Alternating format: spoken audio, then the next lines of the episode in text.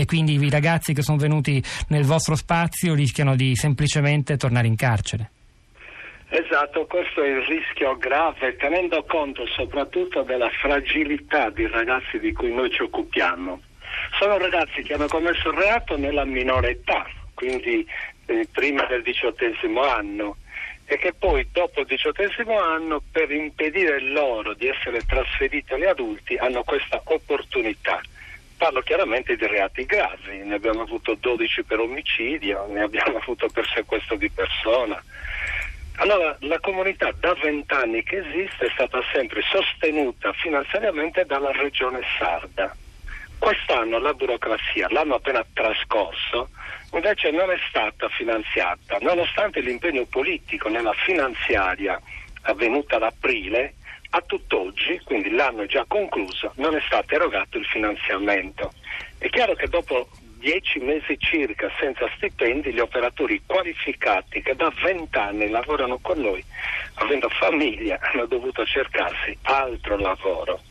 Quindi il rischio è che io rimanendo solo non posso tenere ragazzi, pensi a chi ha gli arresti domiciliari, che deve essere vigilato 24 ore su 24. Quindi il rischio è che gradualmente questi perdano questa opportunità.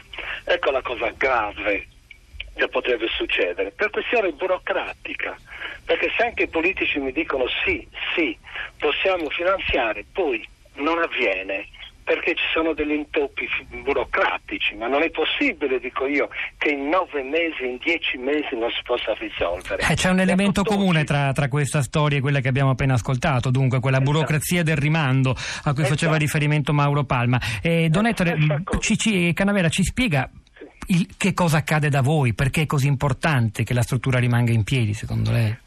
Perché i ragazzi che hanno commesso il reato nella minore età, perché sono solo questi, per non andare a continuare l'espiazione dagli adulti, hanno questa opportunità, che è una comunità dove il ragazzo lavora, vive del suo lavoro, quindi costa infinitamente meno allo Stato e soprattutto riprendono i loro rapporti familiari, amicali, affettivi.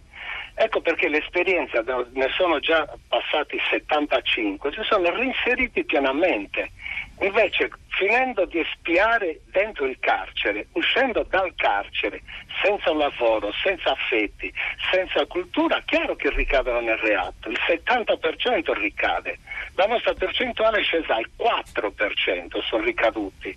Allora questo vuol dire che è un'esperienza positiva, perché devianti non si nasce, si diventa, se non ridiamo le opportunità educative, quelli adulti che li accompagnano nel riprendere il percorso di legalità, rispondono.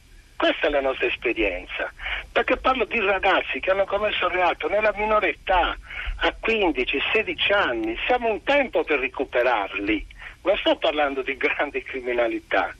Ecco perché allora questa esperienza va sostenuta, ma va sostenuta in tutta la nostra nazione. Il carcere minorile non ha senso, non si può privare della libertà un ragazzo a 14-15 anni. Lo vogliamo capire o no? no pagano, dovrebbero pagare i loro educatori, i genitori, i loro insegnanti, i preti, tutta questa gente che non li ha aiutati a un percorso di legalità. Ecco perché la responsabilità è una grande responsabilità sociale, culturale e quindi politica.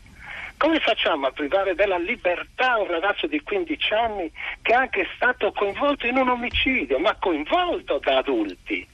E allora noi dobbiamo dare altre risposte, non sto dicendo di rimandarlo a casa tranquillo, ma una struttura come può essere la nostra comunità dove il ragazzo ripercorre la sua strada, riprende il suo lavoro, riprende il cammino culturale, riprende il cammino affettivo. Questa esperienza da vent'anni ha dato questi risultati. Dei 12 condannati per omicidio, tutti reinseriti positivamente, hanno ripreso i loro rapporti con la famiglia, alcuni sono già anche sposati. È questo che bisogna sostenere. Anche i condannati per omicidio, questo mi sembra importante da sottolineare. Sai perché glielo dico? Perché c'è un messaggio di Carla da Genova che dice invece ci sono delitti e delitti, alcuni sono semplicemente imperdonabili. No, non ce n'è neanche uno imperdonabile. Imperdonabili siamo noi adulti che non li abbiamo seguiti, perché non sono nati così.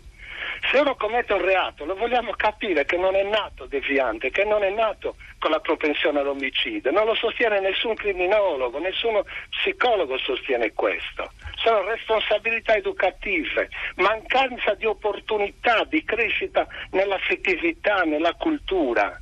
Ecco l'interrogativo grosso che io sto ponendo.